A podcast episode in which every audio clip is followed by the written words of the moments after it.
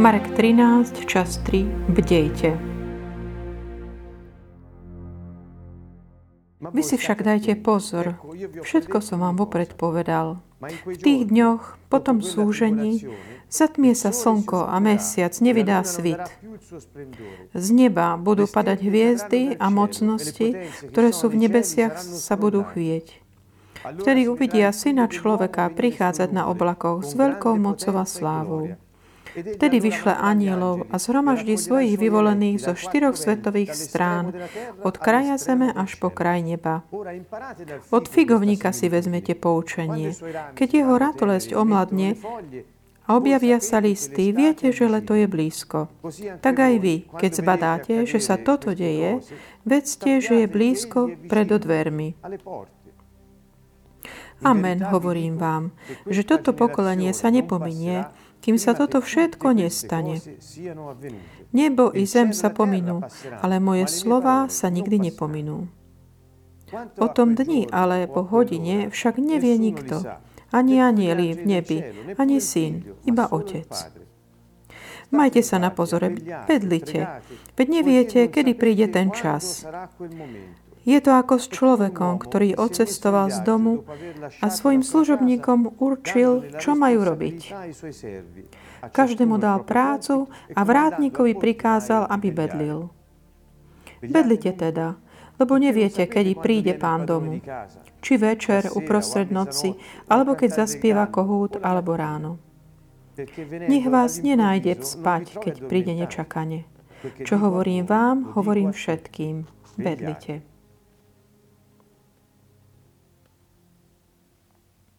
Srdečný pozdrav všetkým zo Sieny z Kanton Vovo. Pokračujeme v takej našej ceste kapitolou 13 Evangeliu mm, podľa Marka.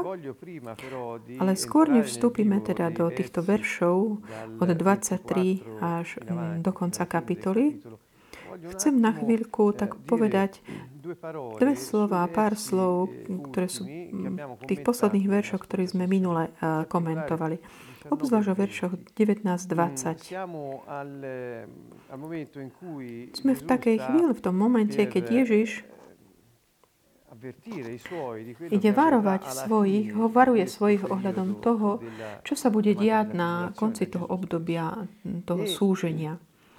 A smerom ku koncu hovorí, že ak by pán neskrátil tieto dni, nikto by sa nezachránil, ale pre vyvolených, ktorých si vzal, skrátil tie dni. To je verš 20, kapitoly 13. Verš 19, ktorý je pred ním, hovorí, v tých dňoch totiž bude také súženie, aké od počiatku, keď Boh stvoril svet, až doteraz nebolo a ani nebude fino ad ora né mai più vi sarà. Čo, čo sa teda tu deje? Ježiš nám predstavuje taký čas takého súženia, ktoré nikdy nebolo ani nikdy viac nebude. Čiže, lebo je to také posledné, jediné a posledné.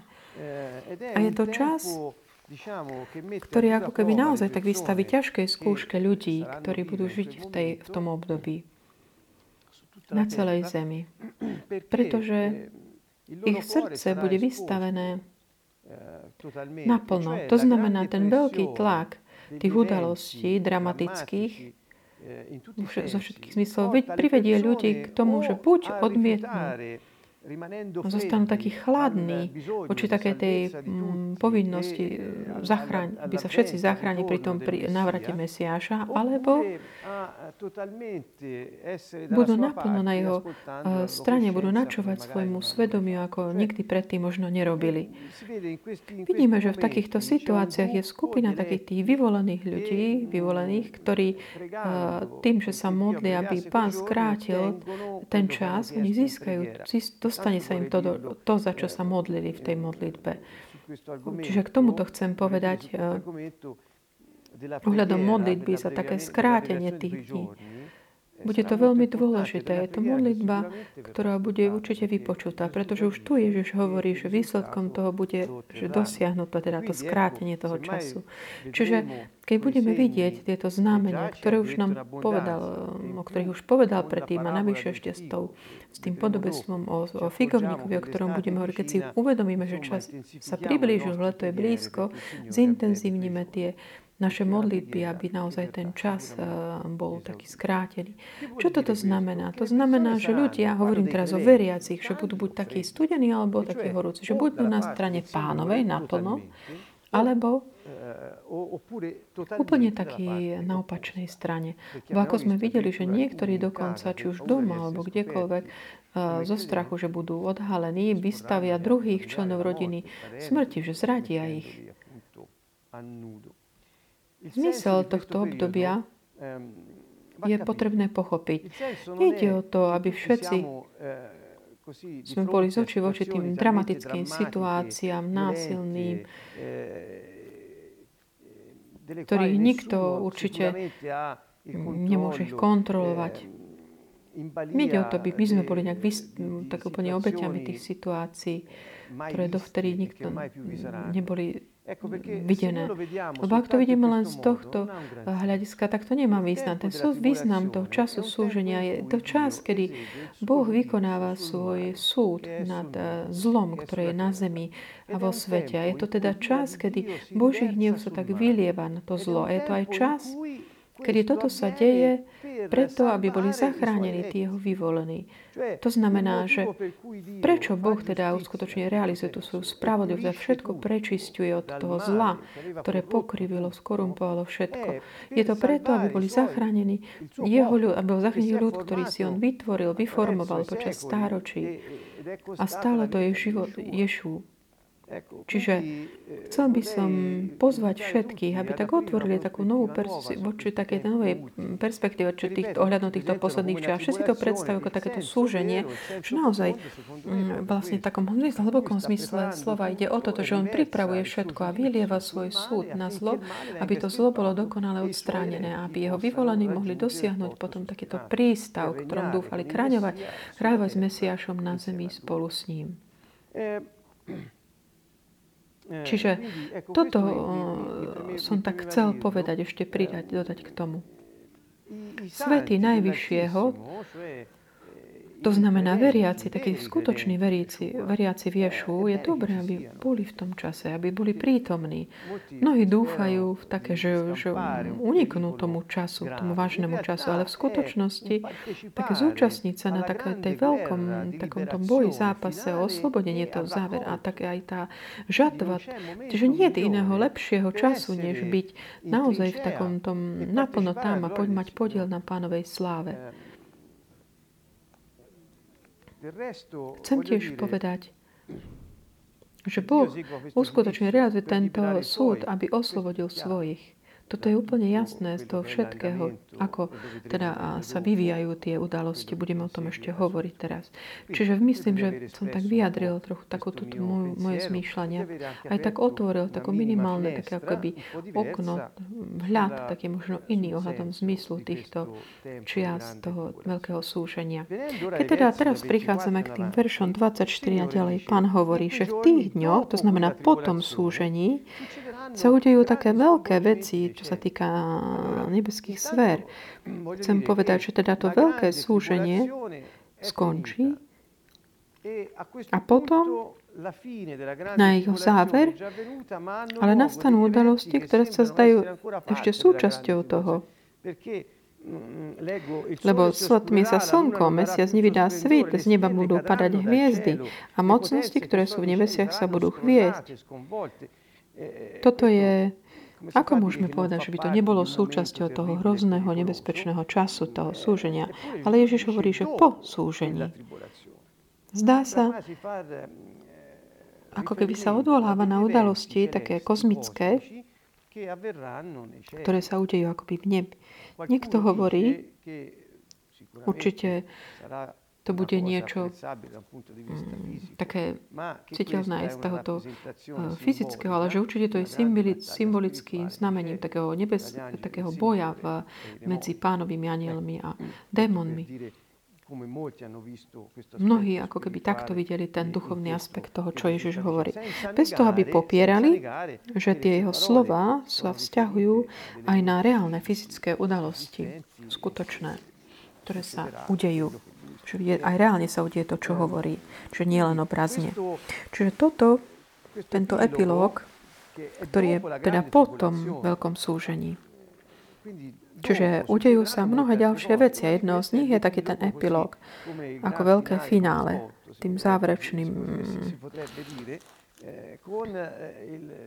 že akoby kozmo, kozmo sa tak zatrasia. Potom, ako sa toto udeje, čo sa udeje? Vtedy uvidia syna človeka prichádzať na oblakoch s veľkou mocou a slávou. A toto je vlastne návrat veľkého kráľa, pána, syna človeka, ktorý sa vráti na oblakoch. Prečo na oblakoch? Lebo určite si pamätáte, spomeniete, že už apoštolom, ktorí ho videli vystupovať do neba po svojom jeho skriesení, po tých 40 dňoch, ktorí prežili spolu, aniel povedal, že tak, ako ste ho videli odchádzať, tak sa vráti. Že vlastne stratil sa v oblokoch a vráti sa tak. Ale vzťahuje sa tento apelatív aj na syna človeka, ktorý on si dával stále taký ten apelatív. Je to osobný taká postava z Daniela 7, ak môžete si to pozrieť.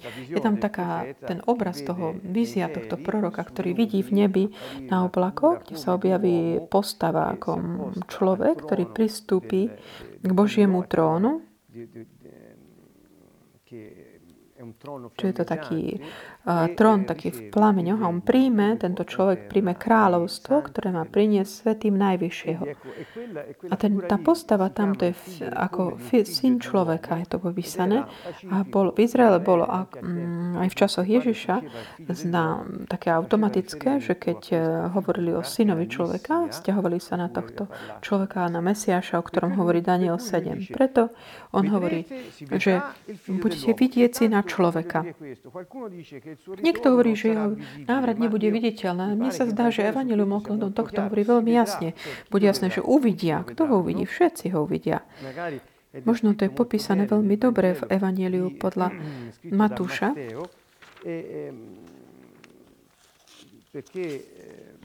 Bo kým tu hovorí, že syn človeka, bude ho vidno, ako prichádza na oblakoch a s veľkou slávou. Matúš hovorí, že na nebi sa zjaví znamenie syna človeka. Všetky kmene zeme budú nariekať a uzru syna človeka prichádzať na nebeských oblakoch s veľkou mocou a slávou. Čiže bude vidno toto znamenie, ako taký blesk príde. Všetci ho vidia. Čiže verejná udalosť, univerzálna. Verejná, pretože nebude to niečo v skrytosti, budú to všetci vidieť a budú to vidieť všetci ľudia. Čiže preto univerzálna. Túto udalosť, že Ježiš sa vráti na tých oblakoch s veľkou mocou a slávou. Čo sa týka oblakov, niektorí hovoria, že sa jedná o anielov. Lebo biblicky, keď hovoríme o oblakoch, hovoríme o anieloch. Je to slovo, ktoré je takým symbolickým spôsobom používané. Ale niekto iný možno ešte takým jasnejším spôsobom ho, hovorí, že keď hovoríme o oblakoch, sa vzťahuje na oblak. To znamená, kde je oblak, tam je prítomnosť Božia uprostred svojho ľudu. Čiže táto predstava, ktorá takže vráti sa na oblakoch, hovorí v súvislosti s tým, že je o sláve a moc, čiže taká mocná, slávna prítomnosť Božia, ktorá sa manifestuje. Pripomínam všetkým, že ten oblak, ktorý bol na Sinaji, alebo ten oblak, ktorý bol, um, čo sa týka taberna, toho bohostánku, naplňal celý stan, keď Mojžiš rozprával s Bohom a tak ďalej. V tomto zmysle teda hovoria o takejto prítomnosti, ktorá zostupuje a prichádza. Čiže je to udalosť, ako som povedal, taká verejná a univerzálna. Že všetci ho budú vidieť. On pošle svojich anielov s veľkou polnicou a tí zhromaždia jeho vyvolaných zo štyroch strán sveta, od jedného kraja nebies až po druhý. Čiže toto je niečo také výnimočné, čo nám ukazuje ako pán, ako prvá vec, ktorú urobí, hneď ako, tak ako by uzavrie tú periódu toho súženia, pretože tak, ako Boh vylieva svoj hnev na ten hriešný svet, pokrivený na to zlo, na diabla jeho agentov, rovnakým spôsobom tento svet a systémy sveta budú ako keby v takom tom pokuse tak od, od, odkloniť Boží plán, čo je vlastne nemožné, budú ako by vyhalievať svoj hnev na svetých najvyššieho, na jeho církev. Čiže bude tento moment, tento čas prenasledovania, ako sme už hovorili, tých ťažkostiach, ktorý ale rovnakým spôsobom príde teda ten moment také veľkej mm, žiary, takého evangelizácie, takého prebudenia, akého, aké nikdy predtým nebolo vidno. Všetky hovorím, tak pripomínam proroctvo Joela, ktorý hovorí, že v posledných časoch vyleje svojho ducha na každé telo, na každú ľudskú bytosť. Toto proroctvo citované aj Petrom, ak si pamätáte, na Turíce, keď eh, hovoril, tak verejne prvýkrát prehovoril, kde hovorí, že vy si myslíte, že sme opití, ale skutočne to je Duch Svetý, ktorý nás naplnil, ako predpovedal prorok Joel. V skutočnosti Turíce sa udiali vtedy, ale udeje sa na novo v týchto posledných časoch pravdepodobne. Lebo Joel hovorí, že v tých posledných časoch sa udeje, že Duch Svetý bude vyliatý na každé telo. Čiže vtedy sa ešte toto neudialo, lebo zostupilo na nich, nie na všetkých. Čiže potrebujeme ako keby čakať, očakávať takéto veľké, také pre, niekto to volá prebudenie. V skutočnosti ako taká totálne, úplné také vyliatie Ducha Svetého. Ako by každému bola daná príležitosť ešte na novo, ako keby um, povedať, na ktorej strane je. Čiže tieto momenty takého nebezpečenstva a prenasledovania sú sprevádzané tým Božím dielom, ktorý všetko pripravuje na to, aby mohol znovu ustanoviť veci tak, ako boli na počiatku. A prichádza tiež takéto veľké prebudenie skôr církev. To znamená, tá komunita veriacich v Ješu, jeho reprezentantov tu na zemi, ktorí s takou veľkou mocou a silou, lebo Duch Svety bude konať veci, ktoré dovtedy neboli. Robia tak, aby naozaj posolstvo o kráľovstve prišlo až do konca sveta, tak ako Ježiš predpovedal v podstate. V knihe skutkov, kapitole 1, verš 8. Čiže zdá sa, že hneď ako Ješua prichádza, prvá vec, ktorú robí, je, že pošle anielov, aby zozbierali, zhromaždili svojich, aby ich mohol zobrať so sebou, ako keby list Solunčanom nám pomáha. Nechcem teraz priamo hovoriť o vytr- vytrhnutí, a, lebo chcem hovoriť skôr o tých Ježišových slovách, bez toho, aby sme museli ako keby mm, doplňať ďalej. Čiže prvý Solunčanom 4, 13, 18 hovorí o takomto vytrhnutí. Ježiš hovorí, že hneď ako skončí. a teda a toto slúženie, zatrasie sa tie nebeské telesa, potom zhromaždí svojich vyvolených od kraja zeme až po kraj. Ako to zož pošle anielov, aby ich zobrali a zhromaštili z tých štyroch svetových strán. od kraja zeme až po kraj neba, čiže z každého miesta. Keď hovorí aj o, o kraji neba, je to tiež také zvláštne, ale hm, to znamená, že všetci tí, ktorí sú živí v tej chvíli, aj tí, ktorí hm, zomreli a veriac v Neho, v ňom, teda budú zhromaždení spolu. A toto potom je popísané aj v liste Solúčanom. Pozývam všetkých, aby si pozreli teda ten mm, verš, tie verše, aby sme tak, nám to, nás to obohatilo hľadom poznať. Čiže tie udalosti, o ktorých, ktoré sa teda udejú, som ich zhromaždil. Čiže v celej kapitole tých 13 zhrňujem, je napísané, že bola teda taká súženie, ktoré bude ako keby narastať ruka v ruke s evangelizáciou, ktorá bude nie, taká ne, neudržateľná, nezastaviteľná.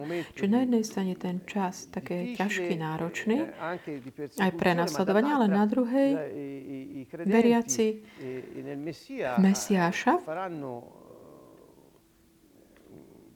produkuje takéto rozšírenie posolstva, ktoré dovtedy nebolo súženie príde až do takých veľkých, vysokých píkov. Takéto súženie je vlastne Bož, Boží súd nad zlom. Aby sme si dali také porovnanie, chcem vás pozvať tak uvažovať nad tým, čo sa udialo v Egypte počas toho času oslobodenia. Pretože o toto ide. Opakujem to ešte rád, že to nie je nejaký taký veľký konflikt nebeským, aby mohli byť vystavené ľudia nebezpečenstvu, tí, ktorí patrí u Nie, toto je veľká príležitosť vytrhnúť takých tých, zl, vytrhnúť to zlo a priniesť a vyslobodenie tým, ktorí mu pánovi zostali verní. Čiže perspektíva je iná, teda odlišná. Čiže v tomto čase veľkého súženia Jakoby je obdobie je skrátené vďaka modlitbám tých, ktorí boli vyvolení pánom. To znamená tí, ktorí z celého srdca prijali. A potom je taký návrat Ješu a tí svetí sú takí zhromaždení anielmi. To sú také tie udalosti, ako budú nasledovať. Bez nejakých veľkých chronologických detailov samozrejme, alebo ohľadom našich časov, ale tom, ten plán Boží sa dokážeme z tohto vidieť, tak pochopiť, ako sa to bude vyvíjať. Čo sa týka tej, toho slova, taký, že vyvolený, už som to hovoril v inej časti, ale chcem to ešte tak zdôrazniť. Vtedy som povedal, že určite si to tí, ktorí zostali verní jemu a mali dôveru v Neho. Ale niekto, naopak, a nie ich málo takých, ktorí chcú vidieť v tom slove vyvolený, v tejto kapitole 13, Hebreji, ktorí rozpoznali Mesiáša a ktorí v tejto chvíli budú akoby zhromaždení s ním. Sú to dve také pozície, postoje, ktoré podľa mňa jedna nevylučuje druhú. V verši 28 hovorí, že od vidovníka si vezmite poučenie. Čo znamená, hovorí toto podobenstvo? Hovorí o tom figovníku, že keď tie ratolesti omladnú objavia sa listy, vieme, že list, leto je blízko. Tak aj vy, keď zbadáte, že toto sa deje, vedzte, že je blízko, že je kto? Syn človeka pred odvermi. Čiže vidíme to podobenstvo s figovníkom a my, aby sme takí boli vnímaví na to, čo nám hovorí. Čo sú tieto veci, ktoré budeme vidieť, že sa budú diať? Tie všetky udalosti, ktoré on vyrozprával v kapitole 13 do tohto momentu. Čiže keď uvidíte všetky tieto veci, že sa budú diať, vedzte, že syn človeka sa vracia a že je už pred odvermi. Ale podobenstvo s figovníkom nám uvádza ešte ďalšie takú dimenziu interpretatívnu, teda výkladovú ale veľmi takú zaujímavú aj užitočnú. Ak si pamätáte, v kapitole 11 knihy Marka, teda Anília, Ješua, mal takú príležitosť svojim, skôr svoje slovo tak vyschlo, dať vyschnúť takému figovníku, ktorý neprinášal ovocie. Čiže aj keď hovorí, že vtedy ešte nebolo v tej zóne obdobie fík, ale práve v tom, v tej, na tom mieste už, už ho mohli očakávať. Čiže to bolo v tej špecifickej chvíli ten figovník už mohol mať ovocie, ale nemal. Čiže preto Ježiš vtedy povedal, že už ich nikdy neprinesie a vysušil sa ten figovník. Zdá sa tu, ako niekto hovorí, že v tejto kapitole 13, že tie dva kapitoly neskôr pre nás, lebo predtým kapitoly neboli pôvodne, pre nás to je ale užitočné tá odvolávka. Ješua mal určitým spôsobom, hovorí o tom istom figovníku, ktorý sa ako keby ožije. Viete dobre, že figovník je symbolom, obrazom, ktorý pripomína eh, ľud Izraela biblicky.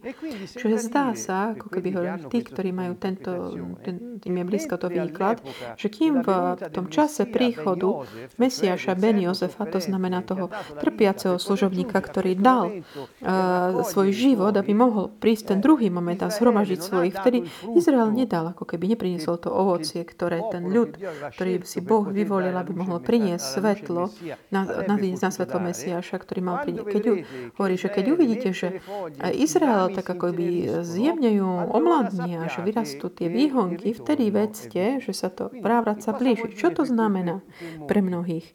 To znamená, že ak tento figovník je Izrael a tie mladé ratolesti a o, o, o lístky, ktoré výraz vieme, že Izrael ako národ sa vrátili na svoje územie. Toto je v 1948 v máji. A že keď národ Izrael sa vrátil na svoje územie, ktorému prináleží, v tomto roku, čiže tie ratolesti omladli a tie lístky sú tie skutky, ktoré tieto ratolesti začali konať. Tu hovorím o takom tom veľkej takém nárastu života, ktorý bol v Izraeli, či už medzi hebrejskom, aj skôr hebre, mesianských hebrejov, ktorí nie toľko rokov dozadu, možno ich bolo možné spočítať na prstoch ruky a teraz ich je už dnešných časoch už je o, o mnoho viac, ich veľa a prinášajú naozaj také veľké, také duchovné, také ako keby také nadšenie. Čiže zdá sa, že my sme ako keby svetkami niečoho, čo pred 40. 1940 nebolo ani mysliteľné. A pred dňašnými dňami, kedy my vidíme tých Hebrejov, ktorí rozpoznávajú Mesiáša, Ješu ako Mesiáša, ktorý znovu priná do toho spoločného tela cirkvi takú novosť, takého nadšenia, to ducha, takej vnímavosti na slovo, ktoré predtým nebolo. Čiže tento figovník, a sa jedná o toto, takže tie ratolesti už produkujú tie listky určite. A ešte budeme to vidieť viac. Čo toto znamená? Ak toto je to interpretácia, je to zaujímavé byť taký vnímavý na tie znamenia čas, na to, čo sa deje.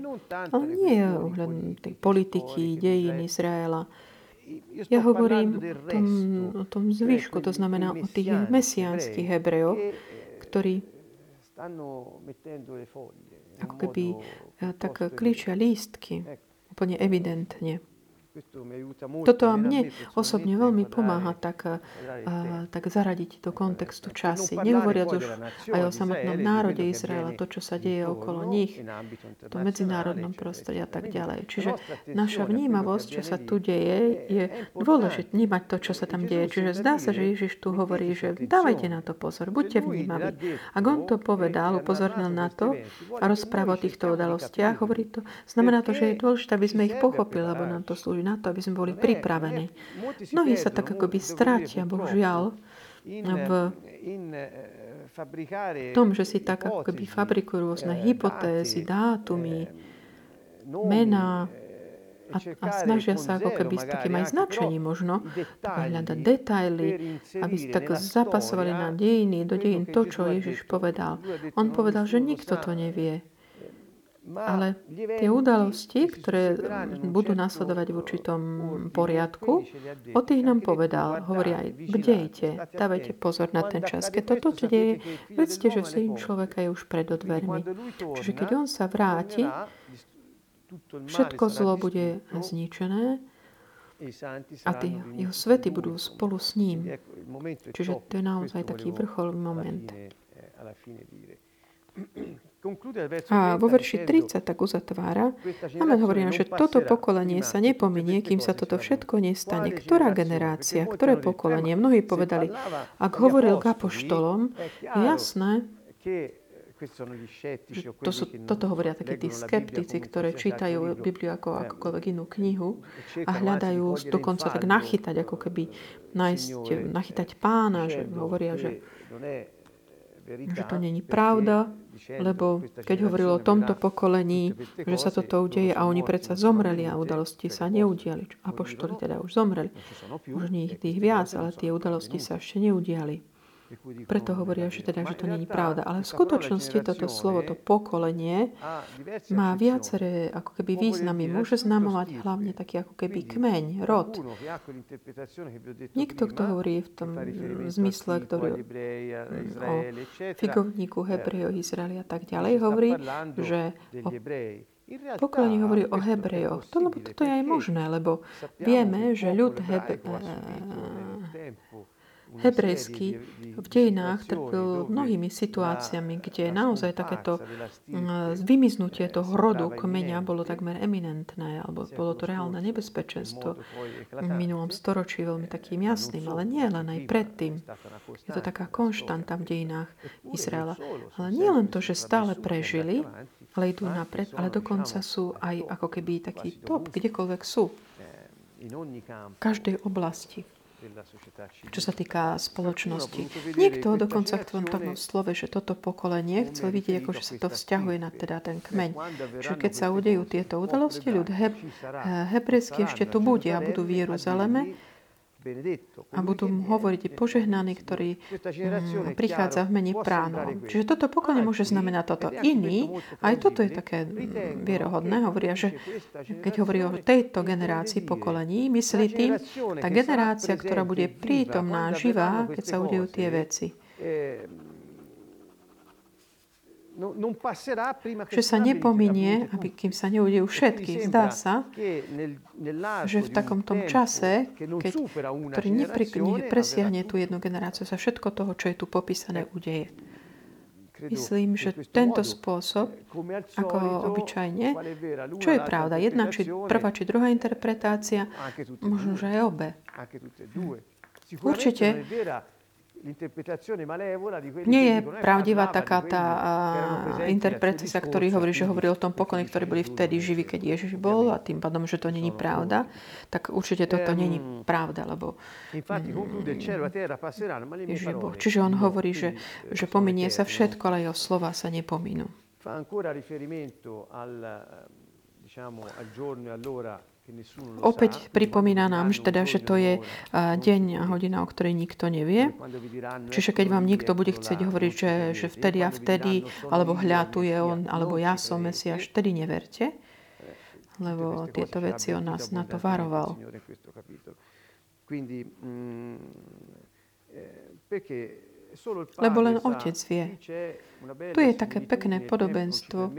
Nemáme síce čas sa tomu venovať, takéto podobenstvo ohľadom eh, manželstva hebrejského, lebo tu hovoríme o vlastne o takej tej svadobnej hostine, takéto zjednotenie medzi Mesiášom a jeho nevestou, církvou, tí, aniel, tí jeho veriaci, ktorí teda sú zobratí, vytrhnutí a idú sa s ním stretnúť a keď sa ženích vracia, aby zobral si nevestu, on je vyslaný otcom, ktorý jediný otec vie, že kedy je ten moment, aby on sa vrátil nevestu zobrať. Dokonca ani ženich to nevie. Keď ideme ďalej, vidíme, že od veršu 33 až do konca je taká tá veľká téma takého bde, bde, bedlite. To znamená, buďte bdeli, dávajte pozor, vnímajte, pozorujte situácia. Tiež nespite, to znamená tak duchovne. To môže znamenať teda, že nebuďte takí nevnímaví, necitliví na udalosti, lebo ja som vás na ne upozornil. Udejú sa všetky ani len jedna z mojich slov, jedno z mojich slov nepadne, nás bez, nestratí sa bez toho, aby ne... A tiež hovorí, čo hovorím vám, hovorím všetkým, bedlite. Čiže ak niekto si myslí, že tieto veci Ježiš povedal svojim, teda tá generácia, ale už vtedy sa pominula, ktorí nevideli tieto veci, on Ježiš chce odstraniť aj tieto pochybnosti. Hovorí, to, čo hovorím vám, hovorím všetkým. To hovorí aj nám dnes. Aj v 2018 hovorí, bdejte, bdejte. E e a hovorí tiež, ako hovorím vám dnes, povedal som to aj vtedy a poviem to, až kým sa nevrátim. Budem pripomínať teda. Moje slovo bude teda tu, aby vám to pripomínalo. Bdenie, bedlenie je indikované ako vo verši 34-36 hovorí o tomto podobenstve, o mužovi, človeku, ktorý odcestoval. Hovorí samozrejme tu o sebe. A dal zodpovednosť, veril svojim služobníkom, určil ich povinnosti a povedal im, čo má robiť. Každému dal prácu a vrátnikovi, aby bedlil. Čiže tu hovorí o svojom dome, aby teda služobníci ju strážili a je teda aj vrátnik, ktorý tiež má bedliť. Ježiš nás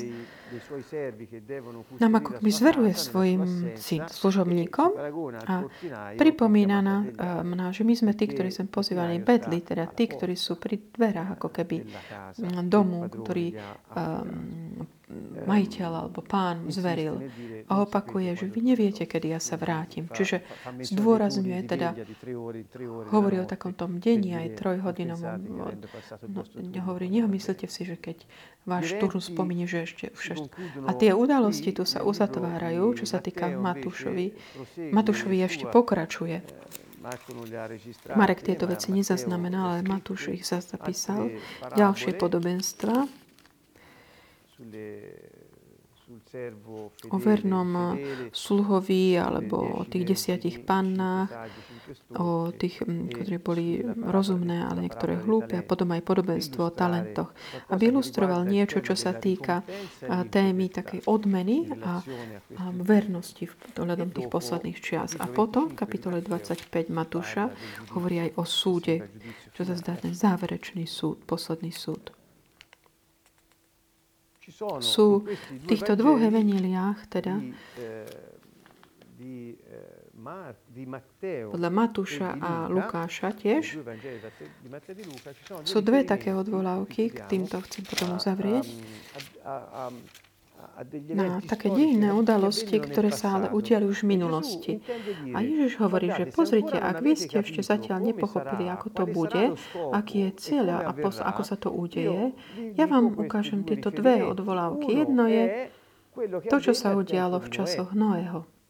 A to druhé, to, čo sa udialo v časoch Lota. Čiže ak my chceme pochopiť takúto perspektívu týchto posledných čias, a čo sa udialo a čo sa udeje potom, môžeme pozrieť na tieto udalosti. Čo sa týka tej potopy, hovorí o tom čase, ktoré tá zloba na zemi dosiahla až taký limit, že Boh zachránil len 8. Noé bol teda spravodlivý, počúval slovo pánov, ale všetci ostatní sa pominuli. Všetkých ponoli vody, nikto sa nezachránil pred tou potopou.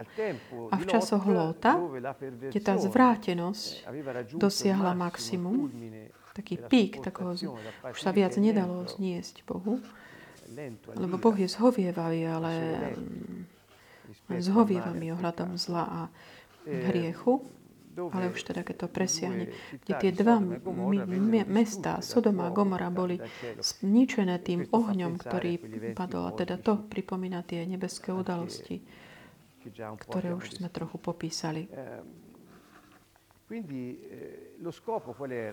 Čiže cieľ aký bol? Zachrániť tých, ktorí boli v, v aliancii s Jahvem. Noé a jeho rodina, Lot a jeho rodina oslobodiť ich od tej zvrátenosti a zloby a toho poškodenia, v ktorom žili v tých systémy sveta, už vlastne dospeli až do toho momentu. Čiže cieľ bol tak zachrániť ľudskú rasu skrze tých, ktorí boli v súlade s, s Bohom, boli teda v aliancii s ním. V posledných časoch to bude tak. Čiže to není, že Boh chce vytvoriť tieto situácie len, aby nám stiažoval veci, ale nie, je to čas veľkej veľkého takého dobrodružstva s ním v tom čase, kedy znovu stanovuje všetko, ako bolo na počiatku.